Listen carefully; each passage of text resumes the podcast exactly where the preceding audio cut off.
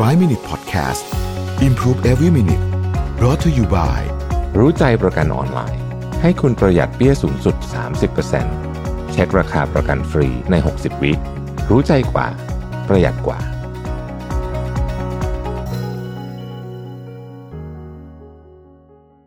สวัสดีครับ 5 minutes good time นะฮะ วันนี้อยากจะมาชวนคุยเรื่อง emotional spiral เขาบอกว่า คนเราเนี่ยเวลาเดินออกจากบ้านหรือว่าเริ่มต้นวันเนี่ยนะฮะอารมณ์ในตอนแรกเนี่ยหรือว่าเรื่องที่เราเจอในช่วงแรกๆของวันเนี่ยมันส่งผลสำคัญมากเพราะมันจะส่งผลต่ออารมณ์ที่เหลือของวันนั้นทั้งหมดนะฮะ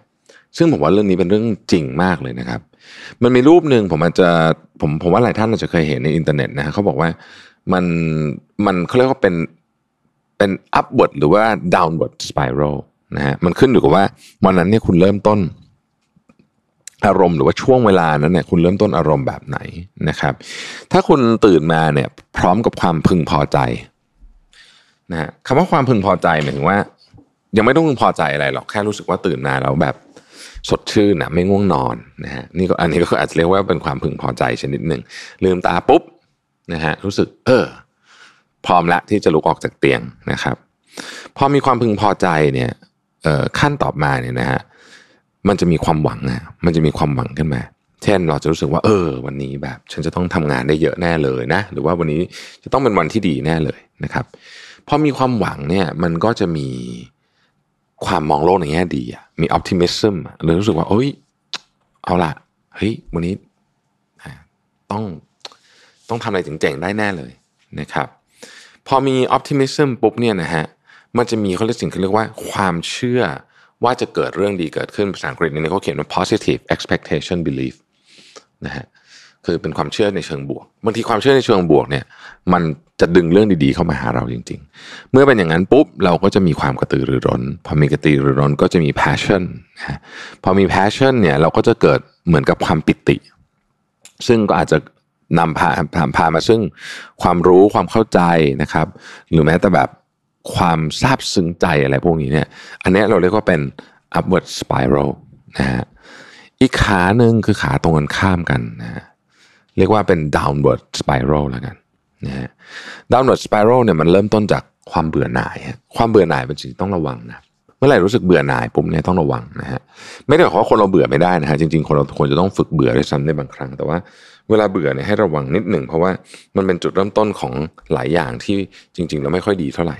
นะครับพอเริ่มเบื่อปุ๊บเนี่ยนะฮะเราจะมีโอกาสที่จะเเขาเรียกว่า มองโลกในแง่ร้ายนะครับพอมองโลกในแง่ร้ายปุ๊บเนี่ยสิ่งที่เกิดขึ้นคือความรำคาญใจ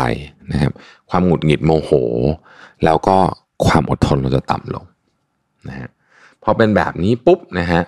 เราจะรู้สึกโอเวอร์เวลคือรู้สึกว่าเฮ้ยทำไมทุกอย่างมันดูแบบเยอะไปหมดเลยว่าทำอะไรก็ไม่ทันนะ พอโอเวอร์เวลเสร็จปุ๊บนะฮะก็จะกลายเป็นความผิดหวัง ความผิดหวังจะนำมาซึ่งความสงสัย สงสัยในวิถีชีวิตของเราเองนะฮะ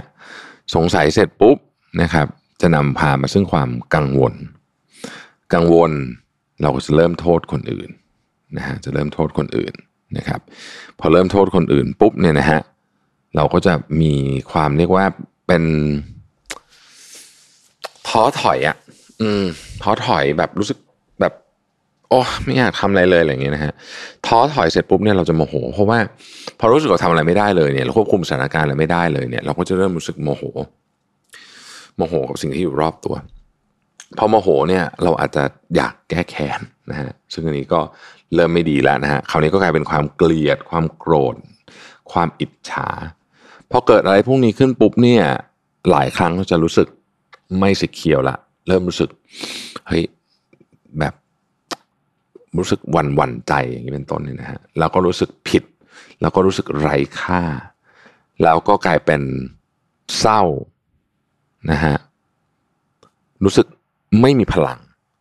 แล้วก็รู้สึกว่าตัวเองอะ่ะเป็นเหยื่อนะฮะนี่คือ downward spiral เพราะฉะนั้นการเซตโทนของแต่ละวันเนี่ยจึงเป็นเรื่องที่สำคัญมากนะครับเพราะว่าอารมณ์ของเราเนี่ย จากเรื่องหนึ่งมันพาไปอีกเรื่องหนึ่งได้แบบนี้จริง ๆ ผมเชื่อว่าหลายคนมีประสบการณ์แบบนี้นะฮะเพราะฉะนั้นต้องระวังอารมณ์ตั้งต้นของเราให้ดีเพราะมันเป็นสารตั้งต้นที่สำคัญของวันวันนั้นนะครับ ใครที่ได้ฟังคลิปนี้วันนี้เนี่ยขอให้วันนี้ทุกท่านเริ่มต้นด้วยอารมณ์ที่ดีๆ พึงพอใจกับตัวเองนะครับ ขอบคุณที่ติดตาม 5 minutes นะครับ สวัสดีครับ 5 Minute Podcast Improve Every Minute Presented by รู้ใจประกันออนไลน์ ให้คุณปรับแต่งแผนประกันได้ตามใจ ซื้อง่ายใน 3 นาที ปรับแต่งแผนที่เหมาะกับคุณได้เลยที่รู้ใจ .com